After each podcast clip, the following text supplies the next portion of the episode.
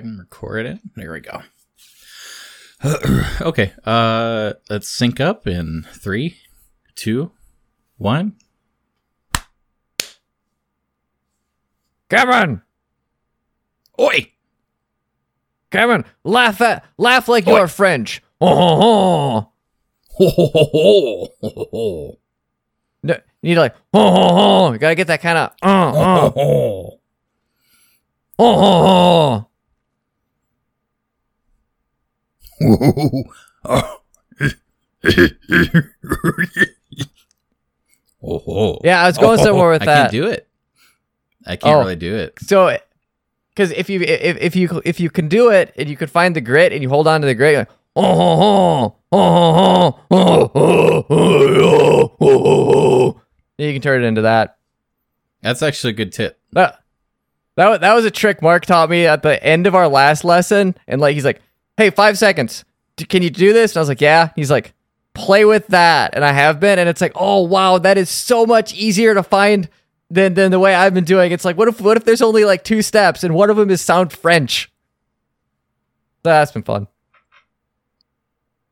I gotta yeah no you you have to use your voice tricks on VR more. You gotta get these tricks down so you can like turn them on like a light switch and do funny voices. Yeah, yeah.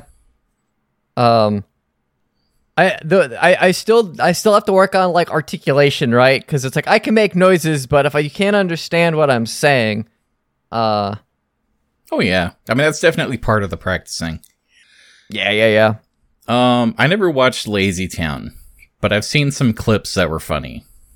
You are a pirate. Yeah, the pirate one. Uh the weird number 1 song is popular. Uh did you ever see the ice cream bit where like Robbie Rotten's giving himself ice cream? Mm-mm. I saw the cake one. That's a funny one too. That one is an earworm, and I even just thinking about it, I was like, Um, oh no.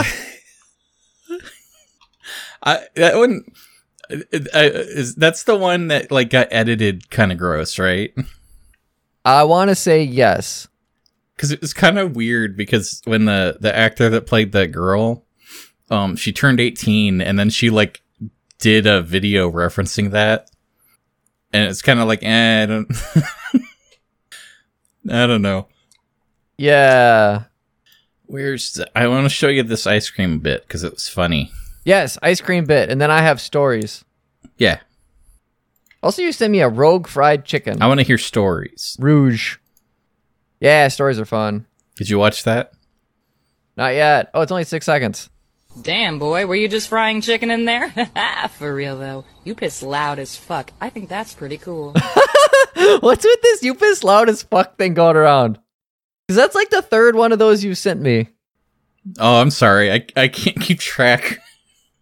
No, they're all different though, which is great. Like, it's it's really funny. And then I send them to other people, and they're like, "Why do you send Well, me this? the funny What's wrong with you?"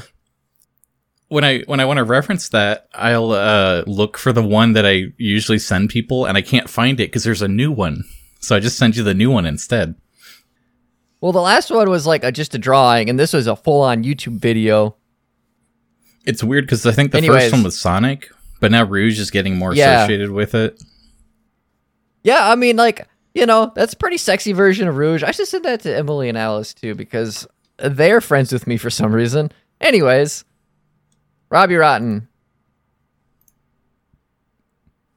I kind of like the the physical comedy that this guy's doing, like the way he's acting and moving his body Yes, is um kind of impressive.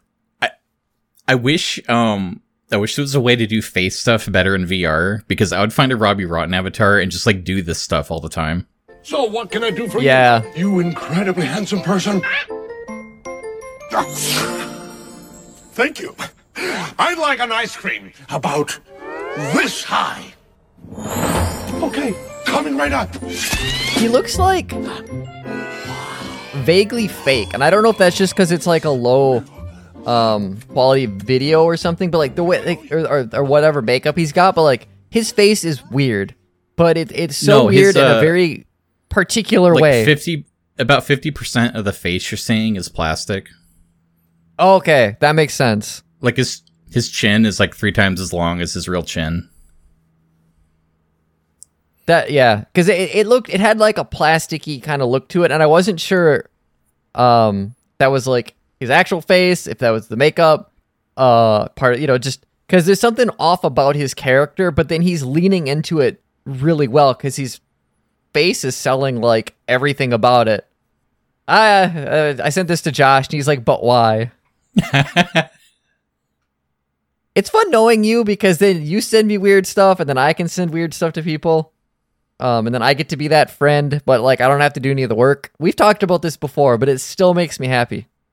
Yeah, I I really like uh, playing with Photoshop, and I, sometimes I'm in a Discord and I'm not part of the conversation, but someone will say, "Hey, I'm working on this art piece," or "Hey, I just uploaded a new uh, music track here," and uh, like you know our friend, uh, I don't remember what we call him on the show, um, but he talked about that visual novel he was working on. Yeah, I remember what he we did. What did we call him on the show? I don't know. I only He know him by his username, and I think he didn't want me to say it out loud. But Yeah, uh, he he's been doing a lot of music, and he he uploaded the betterperson.mp3, and like let me actually it's it's timed here. So within ten minutes, I saw this and uploaded um this picture here, where I took the uh, free guy poster, but I recreated the font and changed it to the better person, which completely like it, it it clashes with the tone of the music that he just uploaded. But you're looking at this while it's playing, and I got that up before Nice. most people saw it. And he was like, "Dude, why do you keep doing this?" I was like, I, "I'm really good at it, so I'm gonna keep doing it." You you add a lot to comedy. I mean, I've seen I've interacted in discords with you, and I've also like seen screenshots of the stuff you you save that you're like, this one was really good, and it and it always is. Like, not to toot your horn, but you're pretty funny. Or oh yeah, someone else too. They uh they draw free characters, and they drew like a character that's a bearded dragon. And so I took that and really quickly photoshopped it so there was like a loaf of bread stuck on his head, so he's a breaded dragon. and I upload that like right under it, and he's like, "Why do you do that so fast?" It it is kind of like magical though when you get quick at Photoshop and just the weird things you can do in a short amount of time. Um, I can't remember if we talked about this, but we had a guy retire at work, and I had to put like the PowerPoint together. I feel like I did mention this, but I, I, I photoshopped a bunch of pictures for it because we had only a couple, and we wanted to put some kind of like presentation PowerPoint. And I was like, well, what if I just Photoshop him this one image, but I'll just put him in different places on the planet, right? And then off planet because I decided to have fun with it. And um, I ended up doing a thing with uh, Jeopardy. You know, guess the guess the letters. I believe that's Jeopardy. Which what's the one? Or, is that Wheel of Fortune? That's Wheel of Fortune. Okay, it was that one.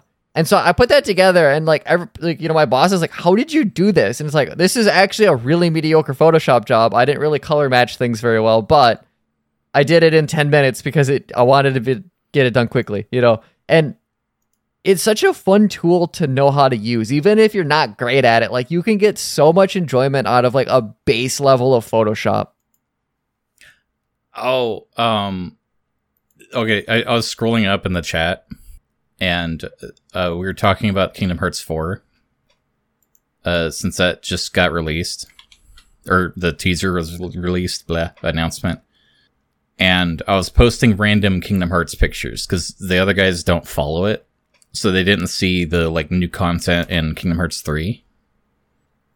Where is it here? And um, the one guy was like, "Oh, Ratatouille. That reminds me of my favorite Ratatouille picture." And he sent me this uh, comic page. That, oh, let me see. Oh, your your content's blocked. Oh wow, it's one of those, huh? Yeah, but it's strange. I've never seen that on a DM before. How does it know?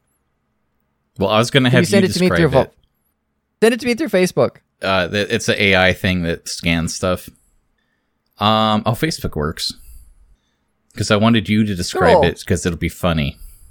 Old Zuckerberg doesn't care about a little rat porn. Yeah, it really doesn't. There it goes. Here we go. What am I looking at here? So it's the girl and the guy, and she's like, How's that? The guests are all satisfied. Perhaps it's time to satisfy the cooks. And he's like, uh, uh, just give me a moment to clean up. Oh. now now he closes the door and he's really he's really upset. He's like, "What am I gonna do? I don't know how to please a woman." And the rat's looking at him like, "Relax, it's just nature. Put me in control. I'll show you how it's done." Oh God! And so he puts puts the rat under his hat. He's like, "All right, but promise you'll be gentle with her." And then and then he's he's she's he's fucking her from behind, and he's got a big old smile, and she's got a big old uh, smile. He's like, "Linguini, I had no clue you were such an animal." But he probably said it with a French accent, like, "Ha ha ha." Oh. Oh, but she and that was uh and that was uh that was oh god oh oh yeah so the follow-up is oh you I just photoshopped photoshopped the guy Sora out. he photoshopped Linguini out putting Sora, Sora into place why does it look like he's pouring a beer on her butt Because he is. So oh well why not there's a cooking mini game, and I got the screenshot of Ratatouille making Sora cook, and he's like he's looking down with this big smile, and it's like, wait a minute, I know what to do. yeah because you got Ratatouille on his head then holding his hair like the the narrative literally still holds up. It's great. that works really well that's super funny I don't know if I'll send this to anyone I feel like this No. might overstep bounds That's a different one, but uh, I'll, I'll I'll do that rare restraint that every once in a while saves me from losing friends and family. Oh, that's but that's funny. how my week's been. How about uh, how about you? You said you had a good story for me. yeah, I tried um non-alcoholic whiskey. Oh, okay. So uh, I was with uh, Heather at that axe throwing bar again. We were hanging out, but you know, dry April, which I've been doing pretty well on, by the way. I had a beer yesterday, um, and so that's basically it. I'm I'm pretty happy with that. We're halfway through. Um, and they're like, well, okay, they'll they have mocktails there, so you don't have to just get water. And I was like, all right, let's try this. So I go up and I was like, hey, wh- what do you what do you have? And he's like, well, we have a non-alcoholic whiskey, a non-alcoholic rum, and a non non-alcoholic gin. And I was like, well, I'm more of a whiskey person. Uh, what's it taste like? Do you you know have you had it? And he's like, yeah, it's it's interesting. You know, you, you mix it with Coke or Pepsi, and it's kind of like a a you know a whiskey Coke. Like it works. And I was like, well, I usually drink whiskey on the rocks or neat. And he's like, I don't know if I'd recommend that with this. I was like, well, let's try it. I- I'm curious now. I've never had non-alcoholic whiskey. So he pours me, you know, shot and a half, two shots of it over some ice, and I sip it, and it is like, it is a weird taste. It, it's both like not very flavorful, but also trying really hard to be kind of like a nice flavored whiskey. Like there's hints of like maybe dark chocolate or molasses in there, but there's also a really weird medicinal taste. Um, I'm trying to think of like what the medicine would be. It almost kind of have like a, like a black licorice medicinal, not you know kind of yucky, uh, but also not a lot of flavor. But then it has a burn there because obviously alcohol burns, but it's not the alcohol, so it's a synthetic like weird chemical burn, like a, like in the bad way. And it was it was so fucking bizarre. But I, I sipped on this for a bit, and I eventually I brought it back to him, and I was like, I don't think I can finish this. Can can you put some coke in it? And I haven't had a coke in like two years. Um, and so he puts puts some coke in it, fills it back up, and it does taste kind of like a rail whiskey coke. It, it went from like this is really uncomfortable to drink. I might dump this down the, the sink to hey, this is familiar. Uh, the burn is still wrong. It's still like unpleasant in a bad way because it, it's not supposed to do that, right? Like I understand how good liquor tastes, and this this was not that, you know. But it it was it was interesting, and then like I don't know, half an hour after I finished it, I started getting really anxious, and I don't know if it was the the fake booze or if it was because I had a coke and it's been so long since I had that much sugar and caffeine at once. But that was a weird could have been experience. it too. Um, there's actually like a very real thing with uh like people that give up soda for a while and it's like they'll have one and it's like it feels like I'm drinking poison. Like my body's not reacting to it, right?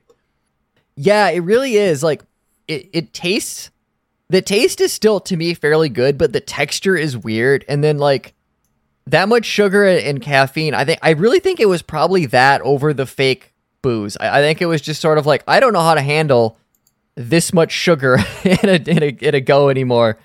Uh, and I, I was like feeling like like oh shit something bad's about to happen. Like I ended up leaving a little earlier than I wanted to because I was just like this this is not a good time anymore. And I I wonder if it was the pop.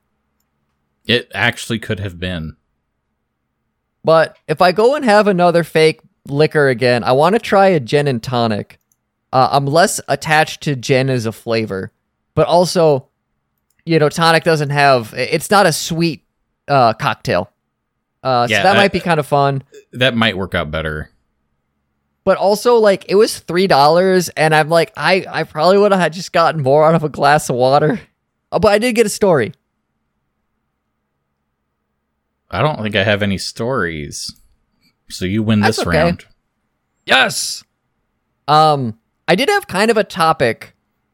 If uh, if you want to indulge me, and I apologize because I'm going to talk, but have you ever gone back to any of your like old artistic projects and like I'm going to fix this up or I'm going to work on this again, like something that's like five or more years old? No, I just kind of like if I'm reminded of it, I cry. That's I, I don't know if that's the healthier way to do it. Uh but I decided and I I may have bitched about this a couple months ago when I was trying to edit a novella of mine that was like so bad I had to scrap it. I was like, I cannot fix this. But my second book, I wanted to self-publish that like next month. So I started reading that again and it's like, oh god, I need to do at least two more drafts on this because there's there's shit wrong with it, and it's largely the writing to me.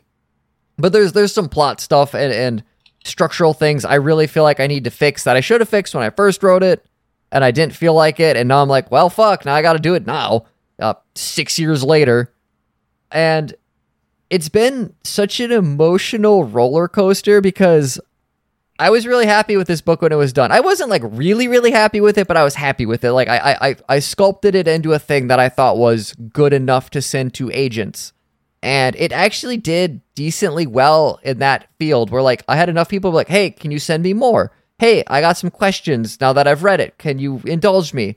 Uh, hey, I'm really interested in the. I read the first three chapters. Please send me the full book. Maybe we'll do something. You know, I'd like a small publisher like kind of sniff around really well for it.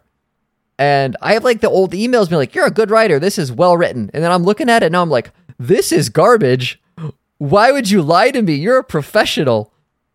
And it's it's been really strange to work on and and fix. But like interesting in a good way. I mean, yes and no. So it, it, it's always kind of nice to be like, I've gotten better at writing. Like I can, I can physically go back to my old stuff and be like, this is me then and this is me now, and I am much better at crafting a sentence or a paragraph or a plot. Uh, I know how to lean into things to make them work the first time. I don't have to do two rounds or three rounds to get something good. Uh, cause it like, you know, writing is a muscle, just like drawing. It's a, it's this creative muscle that if you don't practice it, you can't get better. Right.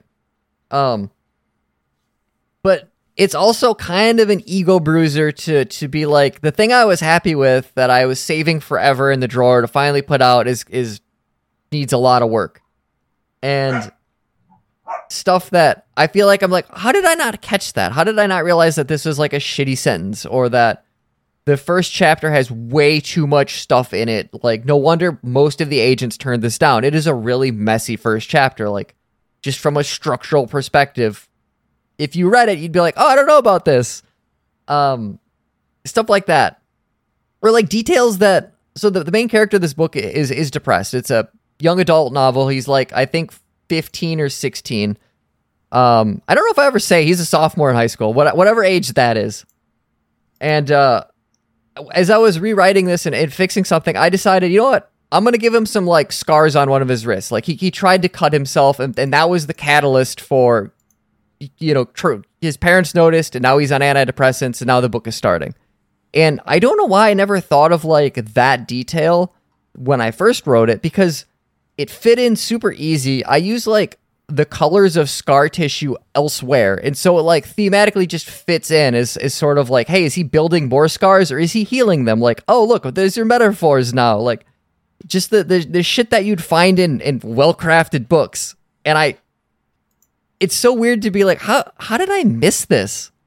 Um, and obviously the writing style, like I could go deep into different writing styles because I had to, I, I, I re-edited and, and fixed up my first book, right, which I wrote back in 2014, and that's on Amazon, and you can go buy it. And that was a rough edit, but it wasn't that rough. Like I was like, oh, I just gotta fix some stuff. It wasn't like the the writing style was fundamentally not handled properly because it was just kind of a bog standard fantasy style. It's third person, limited omniscient. Like pretty much every fantasy book you read is going to be written like that. At least like any Dungeons and Dragons style thing or uh, uh, Forgotten Realms or, or whatever, right? Like it, that's that's just it's normal. So you can't fuck that up as hard.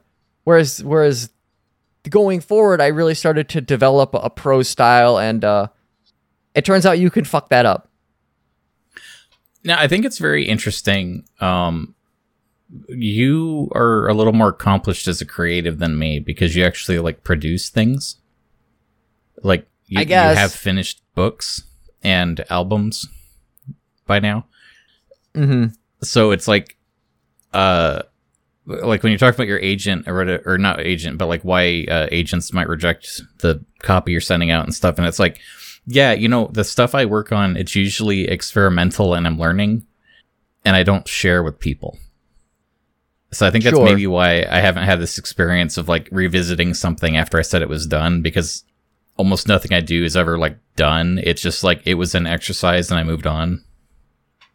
I guess. I mean, I look at you know some of the comics you've had um, over the years, and you've started and stopped a handful, but like I feel like they were gaining traction when you stopped, or like you were really figuring your style out. You see that World of Warcraft comic, right? Like that was a really cute thing. I feel like you developed that sense of character and the style and like the tone you wanted fairly early on, and just kind of kept honing it. Um, my understanding was you kind of stopped because the game was getting less fun, and also the community was not great to interact with. Yeah, it, it's weird with that though because um, I started the comic because the game wasn't fun, and it was a way to vent uh, frustrations or point out like funny issues where it's like this is a weird design choice. It's so weird that it would be funny if I framed it in this way to like draw attention to the bad decision. So when the game is bad again, I actually had jokes written for uh like I think I only did the comic during Warlords of Draenor and Legion. And when Battle for Azeroth started, I I think I had five or six uh scripts written. Like in fact, you know, I had a script for each new zone and one about the uh, faction leaders that were fighting and one about like an internet meme character that kind of cropped up. And I didn't draw a single one of them because it was like it was hard to find the energy uh to deal with the people that were like again the community was getting worse. Yeah. um there was a lot of like weird entitlement and whining and like uh if anything interesting happened in the story then people would complain that it's too scary and upsetting and then if anything boring happened they would complain that they're still confused and it needs to be more simple so they can follow it and it's like what what's going on uh but yeah i, I mean i guess that was an that. okay comic Have you gone back back and looked at it over the years? Like, I do. Uh, sometimes it'll come up if I'm talking about WoW. Like I'll be reminded of a joke, and I'll say, "Oh, actually, I drew a joke about that," and I'll go back and find a copy. And while I have that page open, I'm reading other pages, and it's like, I, I did enjoy that strip. Um, I liked the characters in it. I wanted to draw more of them, but it was also just uh it was kind of weird. Like I would get a lot of negative feedback if I complained about certain things. Um like flying, I still don't think flying helps the game. And so when people say that the lack of flying is like the single reason why they're unsubbing, it's like okay, we're on completely different wavelengths then. I I don't know like I, Yeah. I don't think we're playing the same game. Like it's kind of weird to me. yeah, I mean, like I'm scrolling through it, and I feel like your your cartoony style, like, has de- you've you've improved. Like, if I look at your Snake comic, I think uh, I like the style of that one more. But also, like this, obviously, like every panel is colored, and so you had that going for you, and you know, it definitely has a a sense of self to it that I think works pretty well. And the the joke you end on with the uh with the tree burning and, and her being on the on a roller coaster, like it's a lovely view. Like that that's actually a, that's such a funny fucking joke. Oh yeah, See, I see. I liked that one. I I liked that it was also the kind of thing that um, it, it it's uh it's not saying too much. Like this kind of, I, I was always inspired by Sunday comics and stuff like Garfield and Peanuts, and I think that comes through a lot in my work. And this Yeah. kind of strikes me as like a really weird, uh, morbid version of maybe a Garfield strip, where there's not that much going on. Sure. But that works, right? Because there wasn't that much going on in the game. I mean, that's why you were making the strip. And yeah, and actually the the story behind this strip too, uh, the only content that came out in that patch that was like new content was that they added a roller coaster to the Darkmoon Faire. So like this was literally the only content in the game that week, which I thought made the joke funnier with that context. It, Yeah. I think it's still funny even without that context, which is what kind of surprises me. But I'm also really happy with this dumb tree painting I did.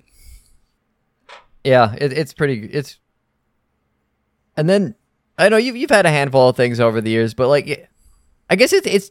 I wonder how similar to different it is. Like if you're looking at a visual thing, right? Because you're doing comics versus I'm doing nothing but words.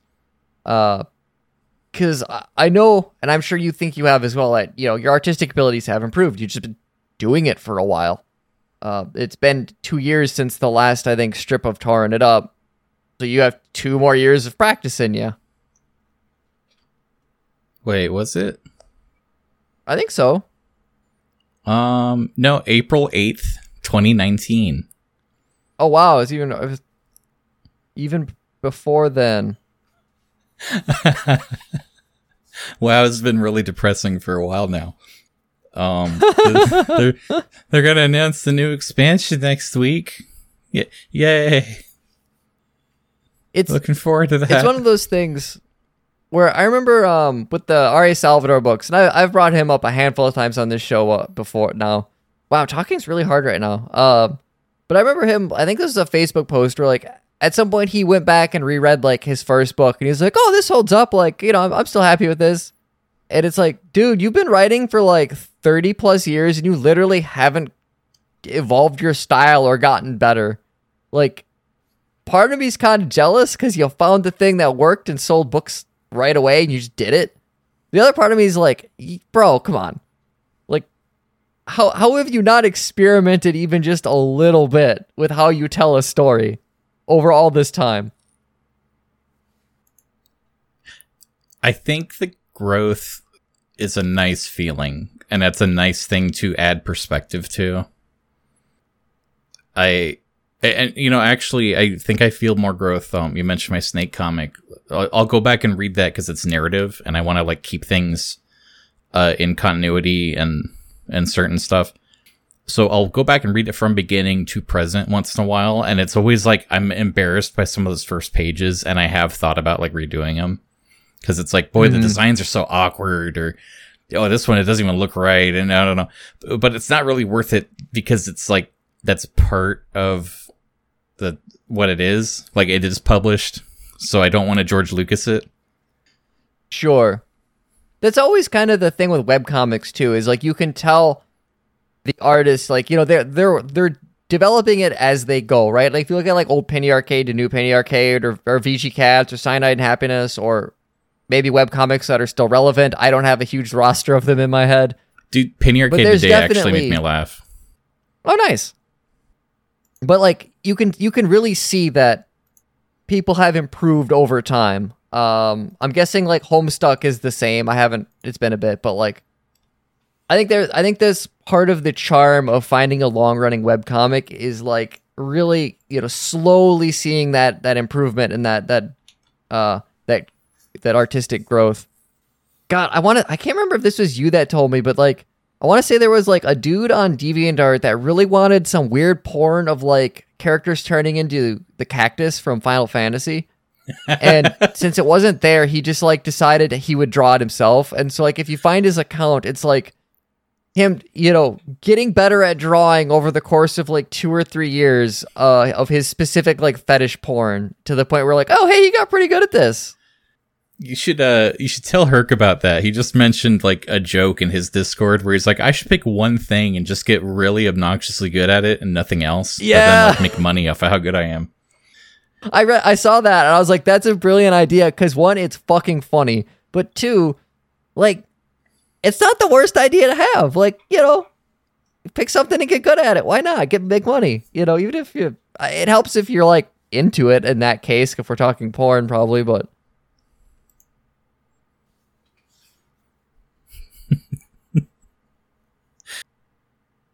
Well, this is uh, this is a pretty good penny arcade comic.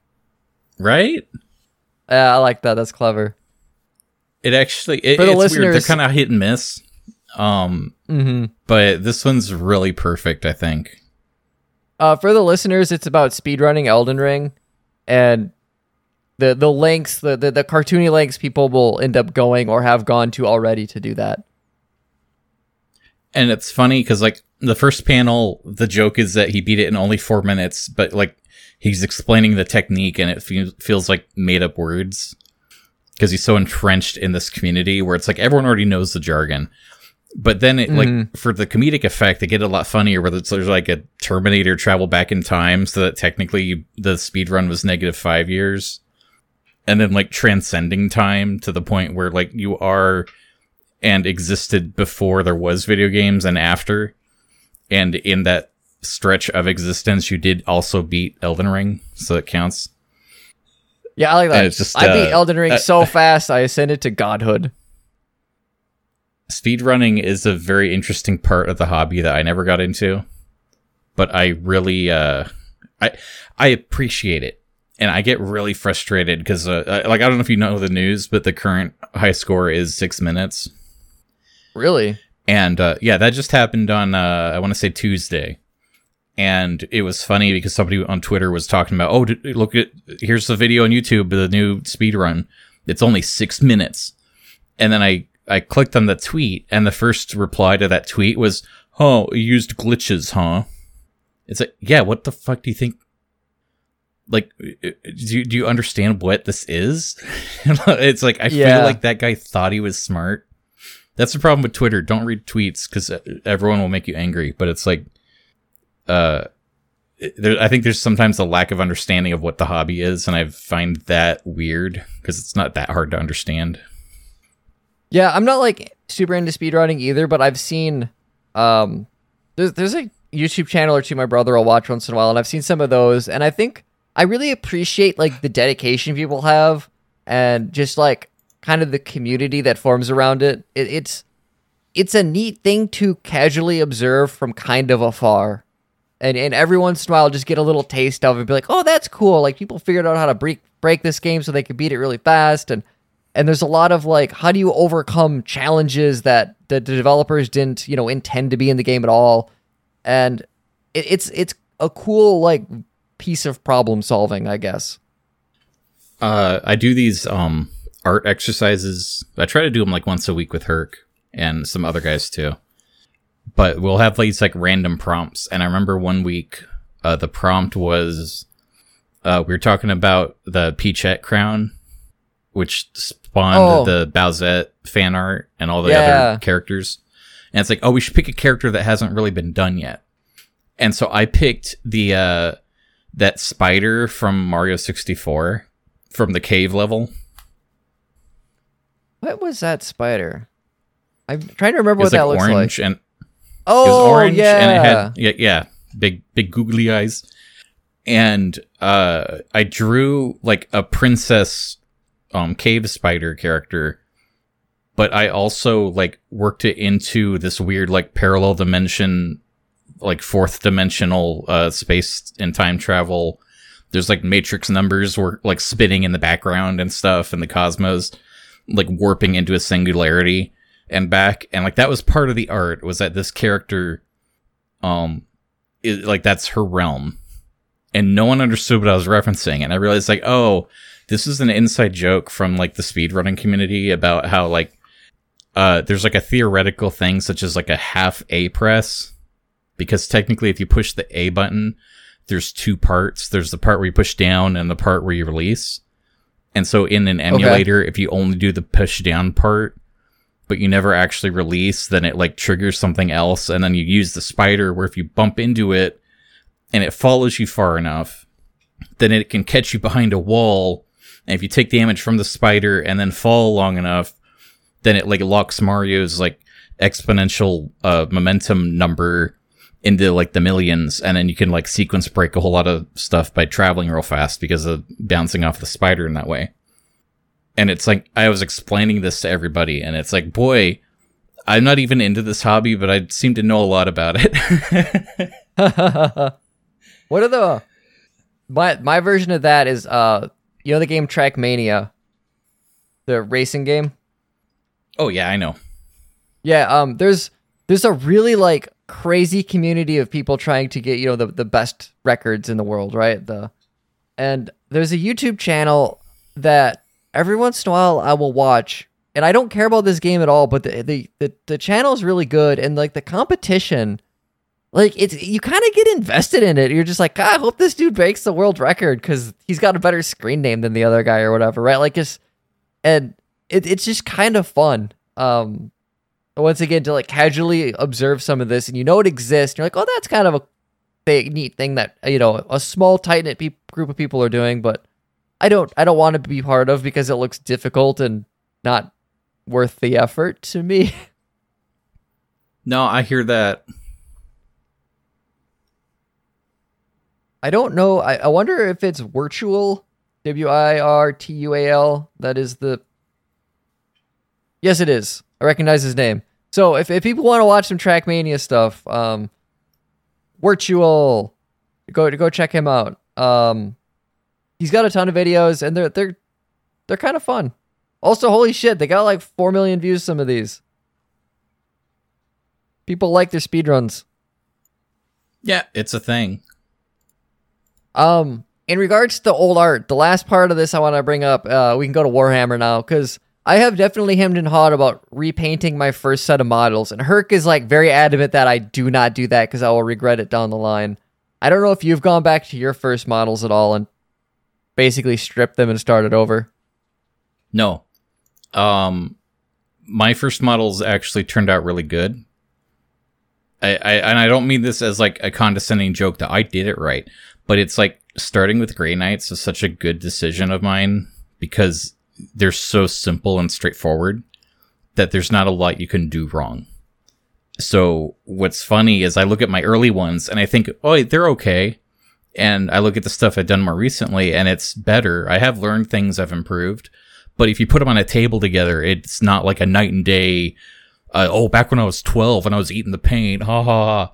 Like it's not that. Sure. Yeah, and I, I I feel like there is a pretty stark difference between my old Chaos Space Marines and the ones I'm doing now. Um, I don't hate my old ones. I'm just like, man, I I've gotten so much better at this, and these models are cool. I kind of want to like do them right, but I also kind of appreciate the I don't know what I was doing, so I painted them purple, and then because I had no real brush control, I kind of just dry brushed the silver on and, and and got the ridges in the armor and also everywhere else a bit, but I, they look kind of beat to shit, which fits. I, honestly, I kind of more want to just redo the weapons. Actually, because those you know, look kinda bad. it, I I might revisit my Tyranids. Your monarch Um, ones?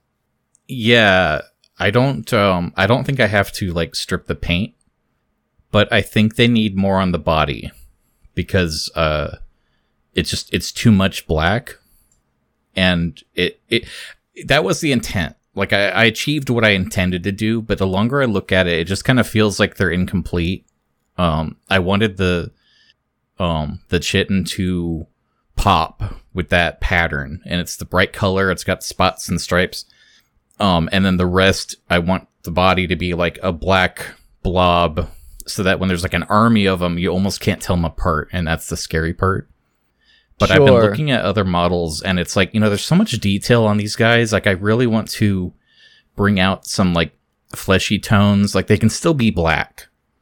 But I think, uh, maybe not the little guys. I'll just leave them as a mess. But, uh, I ordered a new character. Like, there's a new Tyranid character piece and it's like this one deserves a little more than what I did already.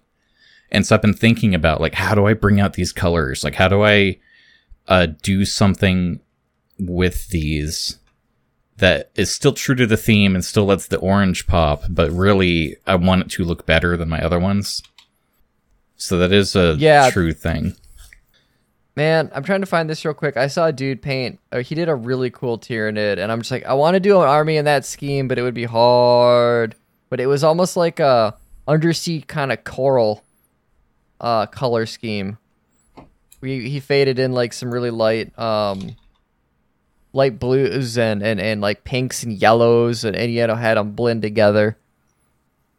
People get really creative with the Tyranids, and I think that's why I committed to the um Oh, excuse me. Um, I committed to the butterfly scheme just because it's like I can't just do something basic like a flat color. I gotta step up my game. Yeah, yeah, I agree with that because I've and I've seen some like more slightly basic Tyranids, uh, but there's still like something about him that the person did like you know to go well above and beyond. Um, come on, where's this?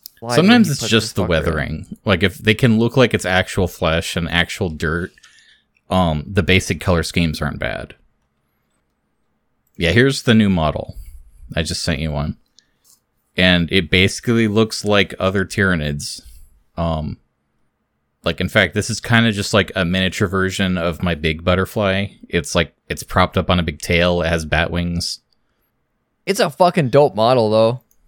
yeah um and i'm looking at it and it's like yeah i i can't just do the same flat black approach and like dry brush a little gray like i'm gonna have to do something that makes it look like a scary monster while adhering to the theme and that's my next uh, challenge now what is this lake Yeah. this looks cool dude Oh, this dude, um, Squidmar, he's building. He bought the Tau Manta and he's building this giant diorama for it where it like crashes, and so he's got this huge, um, just big box of like foam that he's sculpted and painted with a couple other people, and and there's like a Tyranid hive underneath, and there's a crazy a Genestealer cult lab hidden away. this is such and a great uh, theme like this diorama is a great concept it's so cool.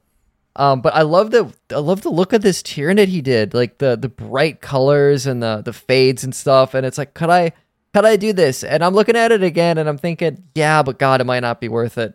Like that would be really hard to do for an army, especially a swarm army. Yeah, and that's something else. Like, I'm really looking forward to the new rule book coming out. Uh, I think mine shows up tomorrow, and it's like, I uh, I'm gonna actually like start working on more Tyranids again, which is something that I said I might not ever do. But I'm just so excited. Where it's like, you know, I could I could do a 500 point team. I, it's just a little bit more orange. I can do it. Mm-hmm. Um, I've wanted. but it's fun I- looking at all the different models because it's like, oh, how how would I apply this scheme to this guy? Because he looks so different. He this guy has like exposed brain. What color would the brain be? Do I break the pattern? Do I lean into it? Oh, I gotta think about it. Yeah, it actually is funny because this model you just sent me, I'm like, oh man, I don't think the coral scheme would work for something with like wings like this. Like it, it looks cool on a smaller model without a weapon, but once you start adding in their weird kind of flesh guns and the wings and the the, the tentacles and stuff, like I don't know how I would apply that, and I don't have any references, so I don't. I, I think I'm going to abandon that idea before I get attached to it. Yeah, you know something else too. Um, like I mentioned, this is a character model. Uh, it's got like a quirk that other Tyranid units don't, where it's kind of like Alien, where it'll like, uh, it'll inject you with eggs, and then chest bursters come out. And it's got these like spindly tentacles, hang- like trailing off its back. And the idea is that like what it does is it basically like flies over and like tries to like whip and tag you while it's flying over and it leaves. Um, and then you're like itchy and uncomfortable until you die, and miniature wow. ones creep out. And it's like it's a disruptive force. Like while you're being gunned at by the troopers down the road, this one will like fly over the building on your flank, um, infect one or two guys, and then flee for another run later. While you're like you're basically distracted, and it's like Sure. it, it, it kind of um, breaks from the pattern of the rest of the swarm. And so it's like I want storytelling. Like I want something about it that makes it look gross and uh like functionally different, but it's still uh it's still part of that same hive. Yeah, for sure.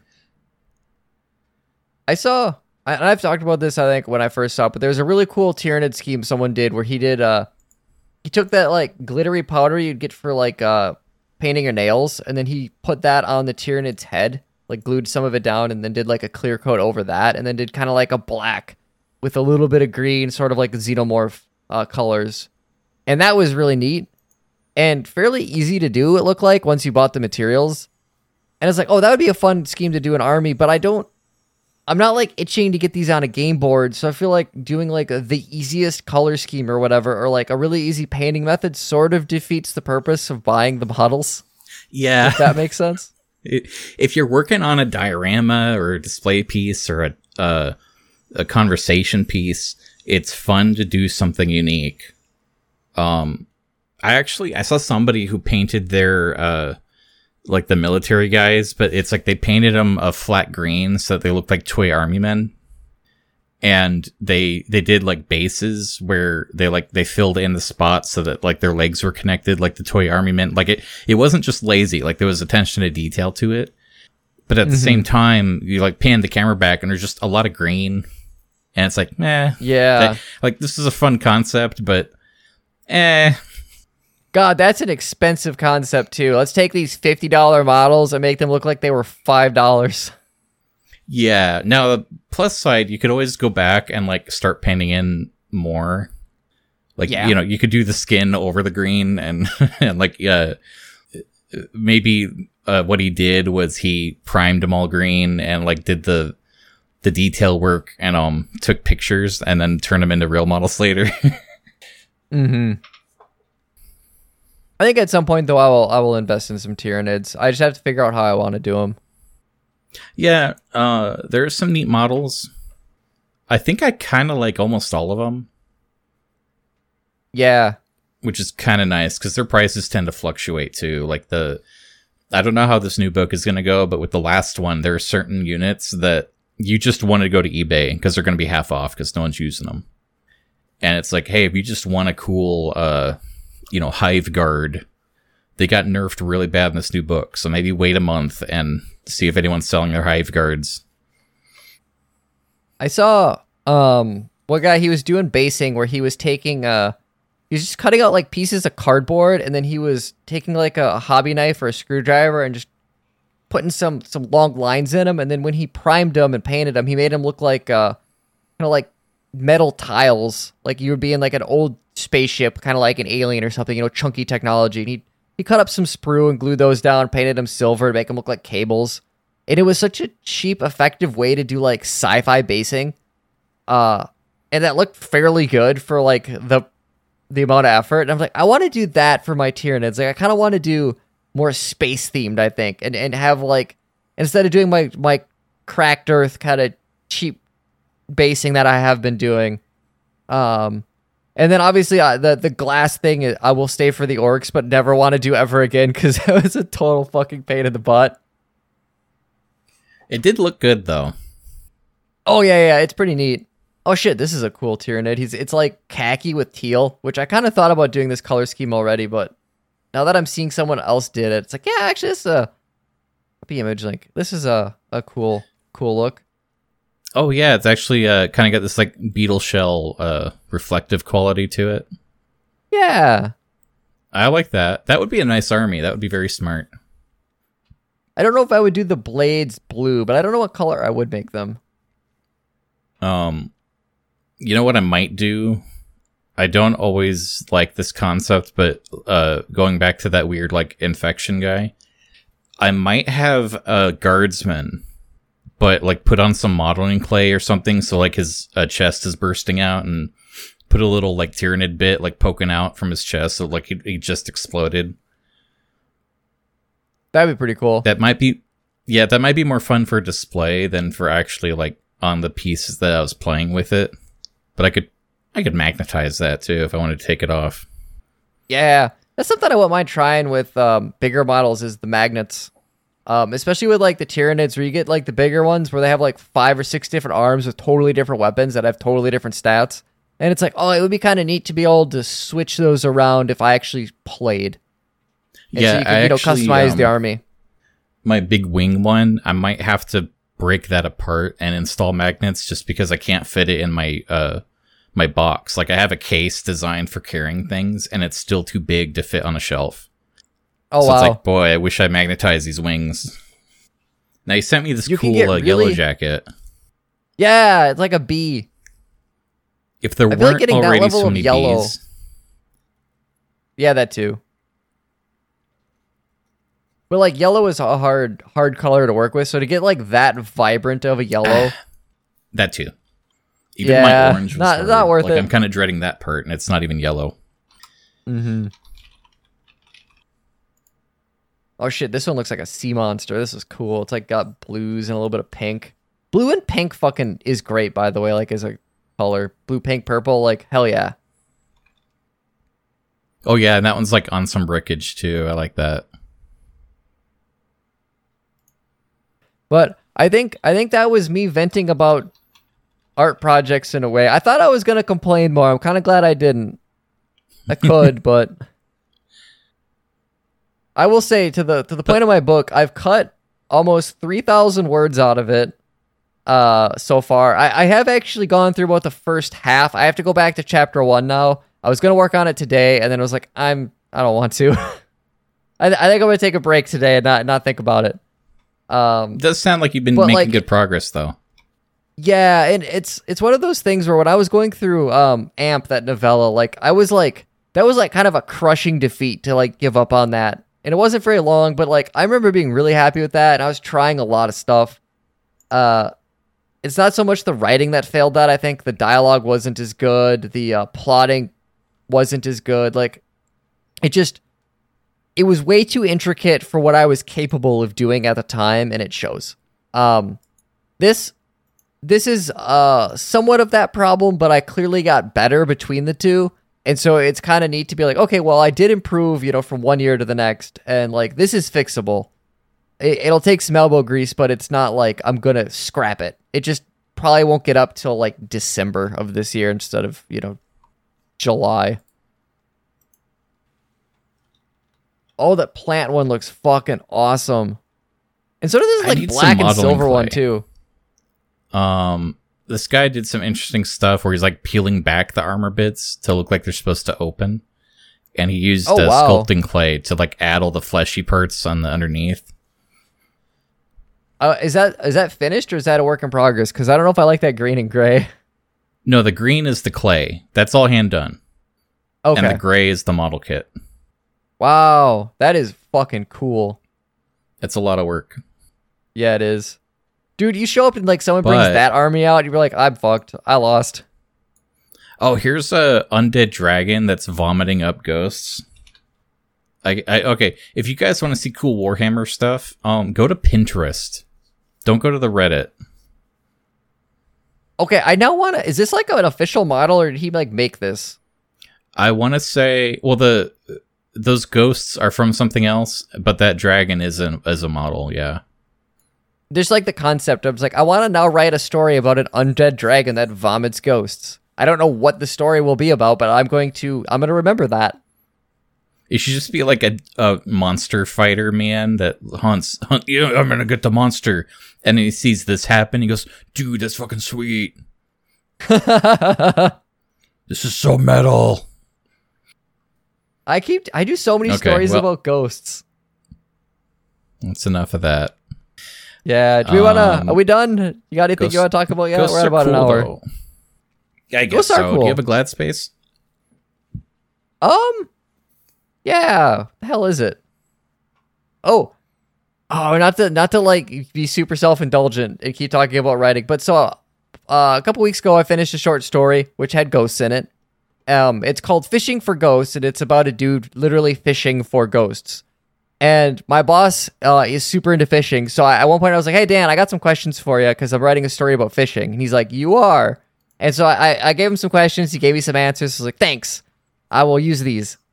And so I finished it, and it went re- over really well in my writers group. And so I sent it to him, and he got around to reading it today, and he's like, "Chad, that was fucked up. You wrote a really demented story." When I read stories about fishing, they're like, you know, they take place in nature, and and, and people having a good time.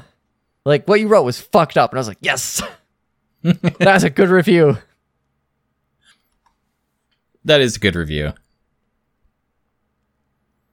Oh, these look like uh, freaking old Beast Wars.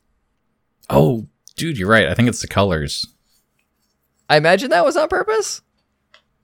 I'm not sure. I mean, they, they kind of complement each other, so you might have just accidentally landed there. But like those those wings look like a Beast Wars transformer. Yeah. And that yellow is a little plasticky. Like that's not a very uh natural yellow. Mm-hmm. But anyways, anonym.wordpress.com if anybody wants to read my short stories. Some of them are good. Most of them are ghosts. How about you? Are you glad about anything?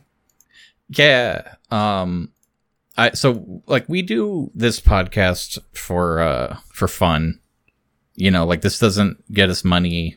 Um I'm paying out of pocket to host it. But it's mostly just to not only share uh stories with each other because we like to talk, but also I've gotten feedback that people like listening. So it's like, oh yeah, all the you know, we have listeners. Let's just keep doing it. I still take the show kind of serious and I still, uh, you know, I want to make sure every hour is maybe worth listening to to some degree. Mm-hmm. I try to think of new topics, uh, new things to do, new ways to do things, and um, so even though this isn't maybe like the biggest deal in the world, uh, I do take the show serious. Um, that being said, part of that is having a rivalry, and so I'm happy to report that uh the rival to this show um what let me get the name right. Uh we we actually even though they got a head start they're coming to an end which means that we might have a chance to outpace gilbert gottfried's amazing colossal podcast. Um that fuck is, is stopping his show for some reason and it's what's weird is like they would cover stuff that we would cover like literally two months ago. He did a show on like his favorite saturday morning cartoons like uh, yogi bear and stuff. Like we were just putting in our tier list. And it's like dude how did you beat me to this like by a month? And so it's like whatever. I, i'll be the better man and we're gonna stick to it. So we, we're gonna promise we're gonna do more than 400 episodes and see how he likes it then um his back catalog they got so much stuff on there like uh interviewing the cast of airplane interviewing dick van dyke uh weird al. Yeah they, you know he, they just did a weird al thing right after we did our music show like it's pissed me off. So anyways gilbert gottfried's amazing colossal podcast finally done. Now it's just a great backlog to look at and laugh. That was nice. yeah i've been listening to this pretty much uh all week um God, I, know. like Gilbert Gottfried. yeah, have you ever listened to the show No, I didn't know he had a podcast, which is kind of stupid Oh. in hindsight. So it's like all of the really good comedians started. So one. I actually that's why I kind of skipped it for a while was uh I feel like there was a trend where just everybody's just kind of doing it and they're making ad money and it wasn't like a thing they're passionate about. So I never bothered. Um discovering that his show was actually good because he's talking about things he's passionate about and like actually funny and has actual funny guests. I was like, "Oh, wait a minute. This is a good one." Yeah. One of my favorite bits from him was when he was on the roast of Joan Rivers, which I, I I think everyone should go if you're listening to this, you should go find that. It's only like six minutes long. But he's got this thing where he's like he's just saying how how many bats are in her vagina. And he says it so many times. It's like louder and louder and louder. And it's so abrasive and dumb. And it just like transcends into like fucking art. And it's so funny. Okay, I so I did a Google search. I was curious what would come up, and um, there's like a list of Gilbert Gottfried jokes, and there was one where he was on uh the Tonight Show with Jay Leno. This is back in 2005, and he's dressed up like Yoda. And Leno is like on a Skype call with Yoda to ask him how he's how like how retirement's going. And Gilbert, just like Yoda, is like, "Oh, I can't retire. It's uh, it's the Bush security plan. Um, you know, uh, screwed are we?" And there's like, there's not many laughs to it. And then he says, like, "In my galaxy, that joke kills." He's like, he's always able to save it like that. I love it. yeah. I don't think I've ever heard his normal ass talking voice either. Well, I mean, the thing is, it, it- that's kind of his voice. I like he plays up and and shouts at a high volume for like performance, but when he's like mellow and talking, there's still that like rough shrillness to it. Oh wow. it's um no, it's kind of interesting. Uh, but seriously, uh, um, the Gilbert Gottfried's amazing colossal podcast. It's like 400 episodes worth of stuff, you know, that are worth listening to, which you can't always say. There's some good shows out there, but they don't always make it to 400. Yeah. Man, it's been a bad, bad couple years for comedians because we lost Bob Saget, we lost Gilbert. Uh, didn't Norm go last year? Well, yeah, someone pointed out there's like a weird uh it's been exactly 3 months between um Norm and Saget and it was 3 months between uh Norm and Gilbert now. Or got the orders wrong, but it's like there's like a weird timing thing where it's just like, man, this cancel culture, am I right? Eh.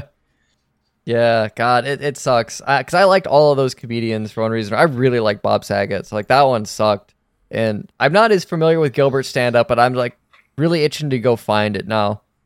oh yeah. And it sucks Uh, that it's like, oh, someone died. I better go see who they were like. And it's like, oh, what if I would have done that when he was alive? That would have been better.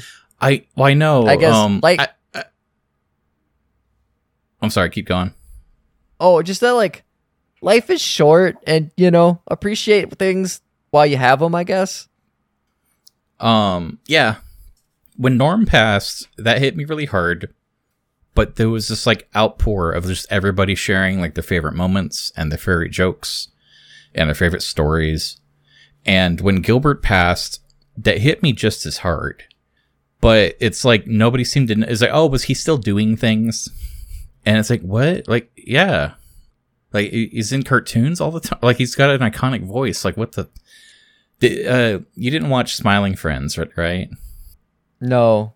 they got him to play like he was the voice of God, and it was funny because uh, they teased that episode would have a big voice actor, like there would be a cameo in it. And that episode, one of the characters goes to hell, and Satan was voiced by the angry video game nerd. And so it's was just kind of funny because it's like, oh, the angry video game nerds in this show. And at the end, uh, Gilbert Gottfried shows up to say, like, don't worry, I'll save the day. And it's just like the funniest thing because it's like you can't not recognize the voice. Yeah. So that's that. Um, uh, normally we, we would, uh, respect the dead with a moment of silence, but we, we're talking about our favorite comedians, so we should close the show out with a moment of laughter and fart jokes. Ah, ha, ha, ha. Ha, ha. Yeah. Yay. Spit on my good microphone. Why did I do that? Good night, everybody. You, you gotta get Bye, a spit everybody. shield like I have. Yeah. That's why my audio isn't so good. I'm sorry, everybody. Patooey.